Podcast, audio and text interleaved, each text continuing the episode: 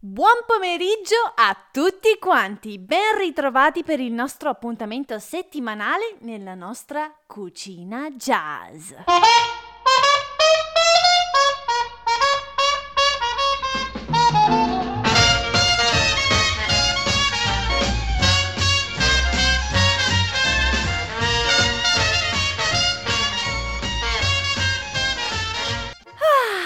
C'è niente di meglio che tornare a fare due chiacchiere ogni settimana, non pensate? Ormai questo ritrovo fisso è diventato un vero e proprio piacere. Beh, non che non lo fosse già prima, ovviamente, ma sapete, all'inizio di un'avventura è sempre lecito chiedersi come andranno le cose. Non si sa mai che cosa succederà, ci si chiede sempre dove si andrà a parare, se davvero la cosa funzionerà e, e devo smettere di parlare di questo podcast come di una relazione sentimentale, vero? Ok, um, scusate l'excursus, sono andata un po' fuori tema effettivamente, ma tutto questo solo perché ci tengo davvero a dirvi che sono proprio felice di poter lavorare a questo podcast e di avere la possibilità di chiacchierare con voi una volta a settimana. Più che andiamo avanti e che mi sento a mio agio a fare questo programma e più che questa piccola cucina davvero diventa ciò che sognavo potesse essere, cioè un rifugio dove lasciare andare ansie, pensieri e godersi un po' di tempo in totale relax. Maledizione, ci sono cascata di nuovo. Bene, mettete via i fazzoletti adesso e interrompiamo il romanticismo per dare il via alle danze. Ascoltatemi bene, signori, questo è un richiamo per tutti voi. Scaldate caviglie, ginocchia e forno. Indossate il vostro miglior grembiule e dateci dentro con mestoli e giravolte. Voglio vedervi ballare.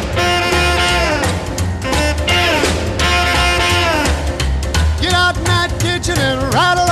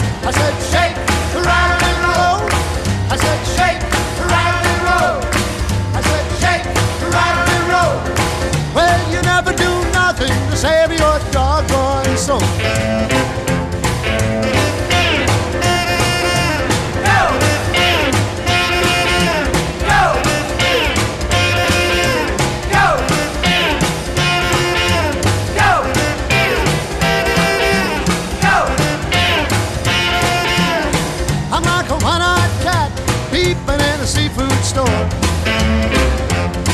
I'm like a one-eyed cat peeping in a seafood store. I can look at you, tell you don't love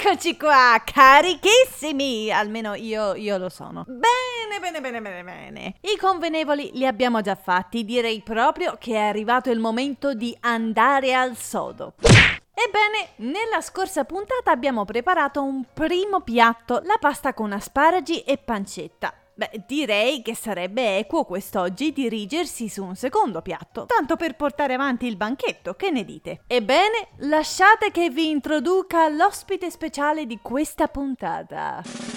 Le zucchine!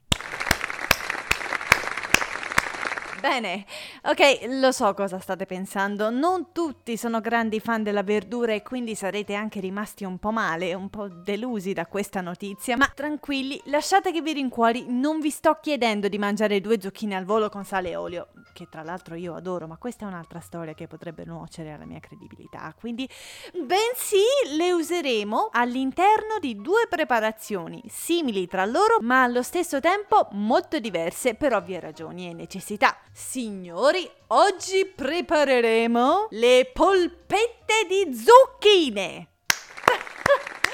Eh, ci piacciono le zucchine, eh? ci piacciono proprio, piovono applausi, a frotte proprio. Bene, basta, basta, basta così, grazie. Le prepareremo in due versioni, una per onnivori e l'altra per vegani. Ok, basta applausi. Eh, Bene, eh, cominciamo! allora, partiamo dicendo gli ingredienti che ci serviranno. Per quanto riguarda la ricetta per onnivori, ci serviranno due zucchine grandi, 500 g di carne macinata a vostra scelta. Io ho scelto la carne di manzo, ma potete prendere anche quella di pollo, quella di tacchino, quella che preferite. 80 g di formaggio grattugiato parmigiano, un uovo, del prezzemolo, la scorza di mezzo limone, sale e pepe quanto basta a piacimento e mezzo bicchiere di udite udite vino bianco. Ah, e non dimenticate per fare la panatura e completare la ricetta del pan grattato, ma di questo non c'è una dose precisa perché come vedrete dopo lo aggiusteremo in base alle nostre esigenze. Mentre per la ricetta vegana invece serviranno 600 g di zucchine, 50 g di farina di ceci, 60 g di acqua, pan grattato quanto basta, uno spicchio d'aglio, qualche foglia di basilico o di menta a vostra scelta, sale e pepe quanto basta.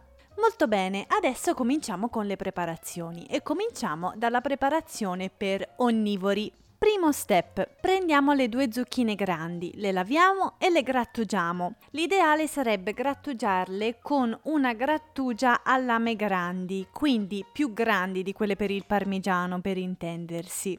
Se non avete una grattugia di questo genere, possiamo tritarle o con il coltello, tagliandole a pezzettini piccoli piccoli, in modo che risultino come piccole scagliettine, o in un tritatutto, però facendo attenzione a non trasformarle in poltiglia, perché non è quello che vogliamo, bensì vogliamo tritarle giusto pochi secondi, in modo da ottenere dei piccoli pezzettini. Dopodiché, quando avremo tutte le zucchine tritate e tagliate a piccole scagliettine, le prenderemo tutte con una manciata fra le mani, ovviamente se non ce la fate in una manciata dividete in più manciate, e le strizziamo per togliere tutta l'acqua in eccesso ed evitare che poi le polpette diventino delle piccole barchette in mezzo al mare a causa della troppa acqua contenuta all'interno delle zucchine.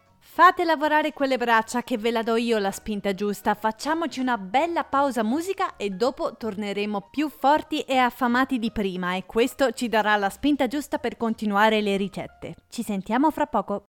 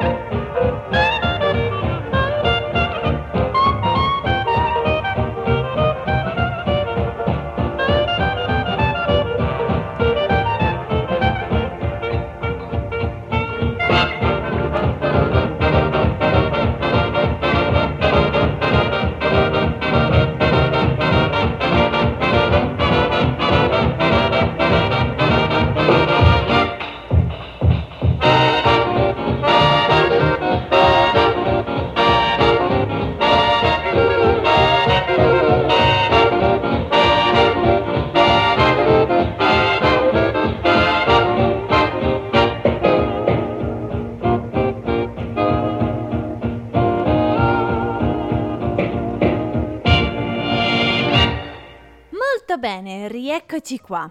Allora, adesso che avete le zucchine tritate e strizzate, mettetele in una ciotola e all'interno della stessa ciotola buttate anche i 500 g di carne macinata, gli 80 g di parmigiano grattugiato, un uovo, il prezzemolo, la scorza di mezzo limone, sale e pepe a piacimento e mezzo bicchiere di vino bianco.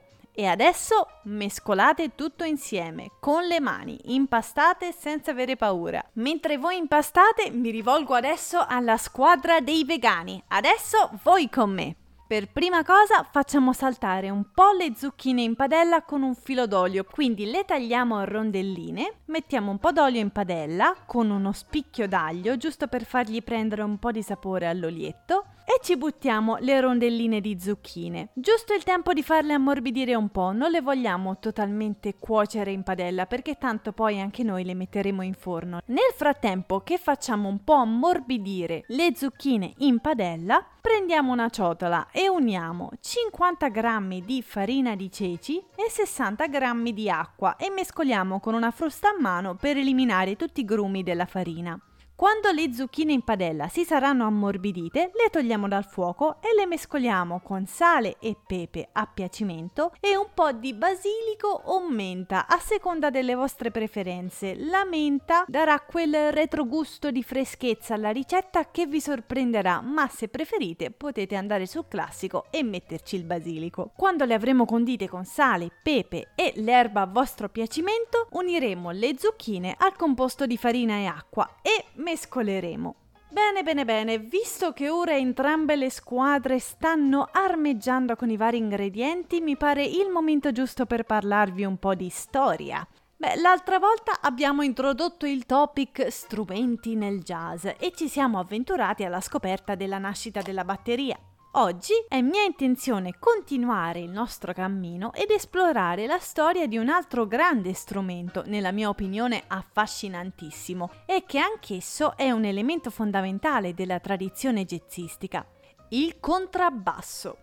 Il contrabbasso o semplicemente basso è uno strumento musicale della famiglia dei cordofoni ad arco, ovvero gli strumenti che producono suoni attraverso il pizzicare delle corde che si suonano principalmente attraverso l'utilizzo di un arco, che in realtà poi all'interno del jazz viene completamente dimenticato questo archetto e lo strumento viene suonato solo pizzicando le corde con le dita. Il contrabbasso nasce nel XVI secolo in Europa ed è lo strumento con il suono più grave fra tutti gli archi. Questo però se si esclude l'otto basso, L'otto basso è un rarissimo strumento da trovare nelle composizioni orchestrali, del quale quasi non si sente neanche parlare, che venne inventato e creato dal liutaio francese Jean-Baptiste Vuillaume, spero di averlo detto bene, nel XIX secolo e raggiunge note ancora più basse di quelle del contrabbasso. Questo strumento è una specie di contrabbasso gigante e già non è che il contrabbasso in sé per sé sia uno strumentino piccolo, ma l'otto basso è veramente qualcosa di inquietante da osservare. È alto 3,85 metri. Ora no, ve lo immaginate voi, no? Cioè, state camminando e vi trovate un otto basso di fronte, 3,85 metri di strumento davanti. Ecco, io un attimino disorientata mi ci sentirei. Comunque sia, le corde sono talmente spesse che non vengono neanche premute con le dita perché sarebbe impossibile trovare la forza per tenerle premute correttamente ma al contrario vengono invece premute da tutto un sistema di leve e pedali che sono collocate alla base del manico fatte apposta per essere usate dalle mani dell'esecutore che muove contemporaneamente queste leve e l'archetto stando in piedi su una pedana a fianco dello strumento perché ovviamente lo strumento è notevolmente più alto di un umano medio e quindi c'è bisogno sì di una, un seggiolino, un rialzino eh, come, come lo vogliamo chiamare. Ad ogni modo, ovviamente la ragione principale, una delle ragioni principali per cui non si trova questo strumento all'interno delle orchestre è che la difficoltà nell'eseguire passaggi rapidi è notevole e insomma l'ingombro dello strumento stesso è, è importante senz'altro. La grande differenza col contrabbasso è dovuta alle grandi proporzioni della cassa armonica e alla lunghezza delle corde, che danno un suono molto più scuro e ricco all'ottobasso rispetto al contrabbasso. Pensate che un esemplare conservato presso il Museo del Conservatorio di Parigi ha delle corde in budello con una lunghezza di 2,15 metri e un diametro di 4 mm, 5,3 mm e 8 mm e hanno una tensione di circa 35 kg ciascuna. E, insomma, è roba importante. E parlando della nota più bassa che questo strumento riesce a raggiungere, stiamo parlando proprio di quella corda da 8 mm che suona il Do a 16,35 Hz, dove gli Hz indicano la frequenza del suono. Ora, nemmeno io sono un'esperta nel campo, ma lasciate un attimo che, che vi illumini sulla questione. Questo Do abbiamo detto che suona su una frequenza di 16,35 Hz. La volete sapere una cosa divertente? Lo spettro uditivo umano di solito non percepisce al di sotto dei 20 Hz o giù di lì. Quindi, di fatto, quando viene suonato questo Do, il Do più basso che c'è, che si possa suonare con uno strumento, noi non lo percepiamo del tutto, ma tutto ciò che riusciamo a percepire sono solamente i suoi toni più alti. È incredibilmente affascinante questa cosa. In definitiva, questo è uno strumento talmente raro che ne esistono al mondo solo 4 esemplari funzionanti. è una figata pazzesca. Vabbè, ma facciamo così, visto che ho parlato un sacco, non siamo neanche arrivati a parlare del contrabbasso e mi sono persa già sull'otto basso, facciamo un attimo una pausa musica e dopo torno ad ammorbarvi con la storia e continuiamo la nostra ricetta.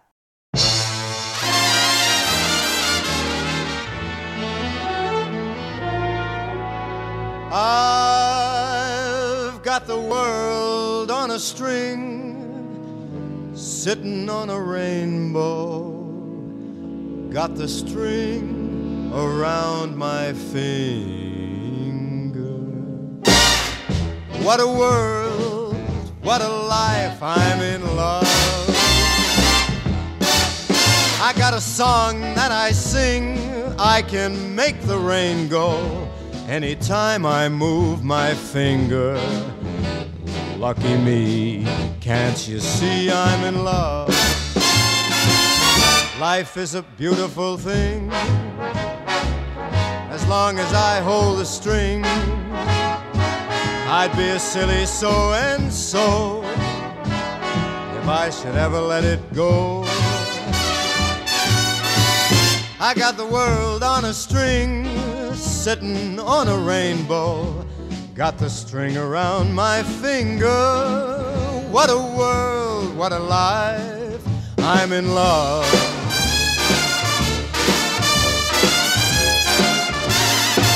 Life is a beautiful thing. As long as I hold the string, I'd be a silly so and so if I should ever let it go.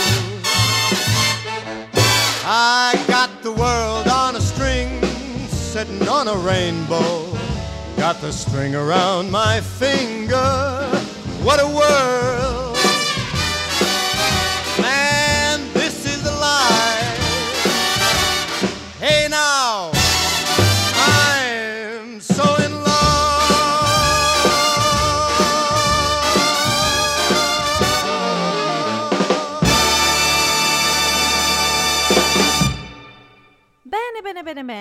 Eccoci qua. Allora, torniamo un attimo alla ricetta che se no la lasciamo troppo da parte. Allora, siamo arrivati tutti allo stesso punto e abbiamo il nostro impasto dentro alla ciotola, tutto bello impastato e mescolato. Bene, adesso tutti insieme facciamo lo stesso passaggio che accomuna entrambe le ricette. Uniamo del pangrattato all'impasto tenuto dentro la ciotola. Come vi dicevo prima, non c'è una quantità precisa, dovremmo fare in modo di ottenere un impasto che sia bello, morbido e maneggevole. Quindi non deve essere né troppo duro perché se ci mettete troppo pangrattato poi diventa cemento armato e oltre che difficile da impastare diventa anche difficile da digerire a un certo punto. Ma allo stesso tempo non deve neanche sfaldarvisi fra le mani l'impasto, come probabilmente sta facendo adesso perché in questo momento è molto più sul liquido andante l'impasto che abbiamo ottenuto, quindi dobbiamo fare in modo da buttarci del pangrattato per rassodare un po' la situazione, ma non troppo, sta a voi giudicare. Aggiungete a poco a poco il pangrattato fino a che non vedrete che la consistenza del composto vi permette di fare delle belle palline morbide con facilità che non si sfaldino. Quando avrete raggiunto la consistenza desiderata, a questo punto non resterà altro che formare le palline, appunto. Formate le vostre belle polpette e quando avrete la polpettina bella formata, gli fate fare un ultimo tuffo nel pangrattato, così da appanarle. Quando le avrete appolpettate e appanate, mettetele su una teglia con della carta forno e passate un filo d'olio su tutte le belle polpette. Non troppo, basta un pochino, giusto per condire un attimo. Belle rotonde, belle oleate, adesso adesso sono pronte per andare in forno. Prendete la teglia e mettetela in forno statico preriscaldato a 200 gradi e lasciatele lì. Allora, i gradi del forno sono uguali per entrambe le ricette, ma le polpette per onnivori dovranno stare in forno dai 25 ai 30 minuti, mentre le polpette per vegani di meno, sui 15-20 minuti. Bene ragazzi, questa era la ricetta e mentre aspettiamo che le polpettine si cuociano a dovere, concludo questo podcast con la storia finalmente del contrabbasso. Ci abbiamo messo un po' per arrivare fino a qui oggi, ma ogni puntata è una nuova esperienza e quello che mi piace di questo podcast è proprio che ci possiamo prendere la libertà di sperimentare. Ad ogni modo, il contrabbasso. Come abbiamo detto, nasce in Europa nel XVI secolo ed è lo strumento col suono più grave fra tutti gli archi, ad esclusione del nostro amico otto basso. Proprio come la batteria, il contrabbasso è uno strumento che di solito non viene destinato a grandi attività solistiche per via del suono estremamente basso, però ha una funzione molto importante, anzi indispensabile, nell'unire tutti i suoni e dare sostegno agli strumenti più acuti. Per quanto riguarda le sue origini, una delle prime testimonianze sull'uso di questo strumento si trova all'interno del quadro Nozze di Cana di Veronese, in cui Tiziano viene raffigurato mentre suona il contrabbasso, il che ci dà effettivamente conferma che già a quei tempi veniva senz'altro utilizzato. Inizialmente il contrabbasso serviva solo a raddoppiare la viola o il violoncello. Fu solo successivamente e in particolare nel periodo in cui operò Beethoven che il contrabbasso si svincolò dalla sola funzione dell'accompagnamento per raggiungere vette espressive molto più alte, soprattutto con Giovanni Bottesini, contrabbassista, compositore e direttore d'orchestra italiano.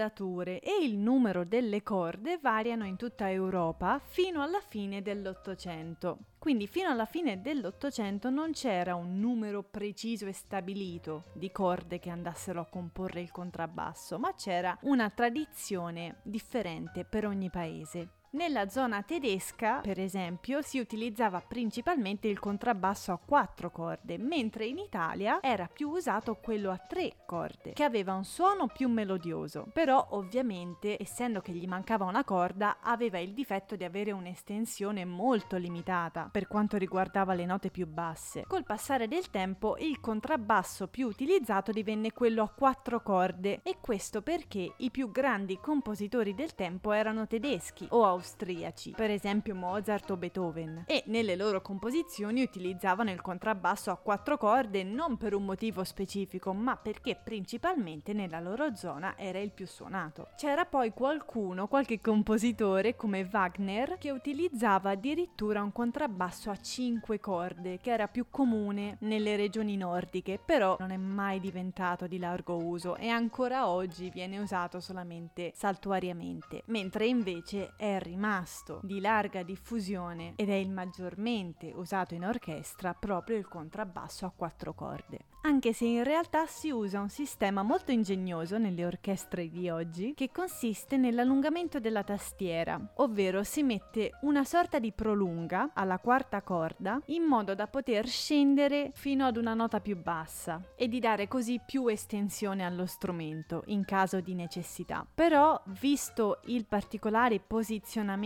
di questo prolungamento della corda che impedirebbe in realtà di posizionare correttamente la mano sinistra per esercitare la pressione e suonare la nota, la corda in quella zona viene premuta tramite delle leve azionati dal musicista grazie a una pulsantiera. Questo sistema è stato quello migliore che è stato trovato appunto per amplificare l'estensione dello strumento verso il basso senza però dover modificare per forza l'accordatura o usare una corda in più.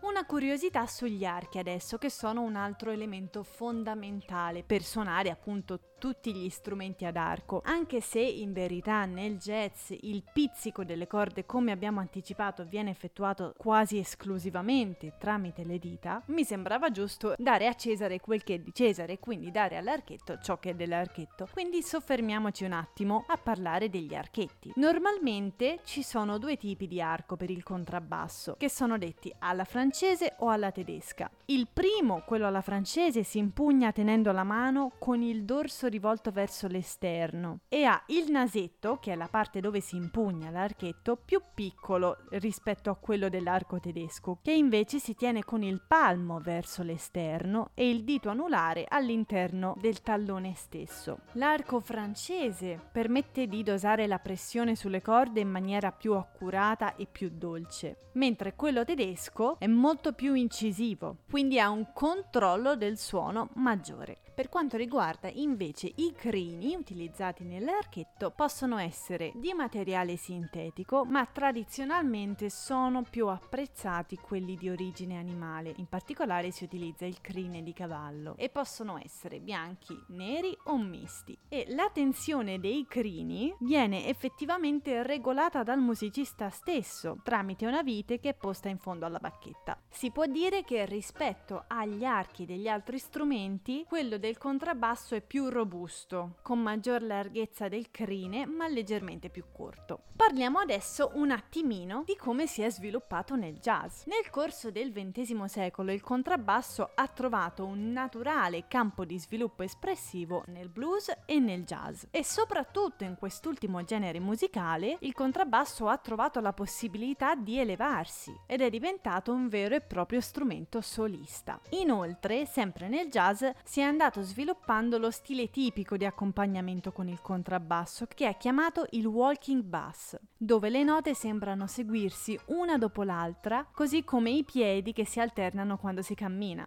Eccovi un piccolo esempio.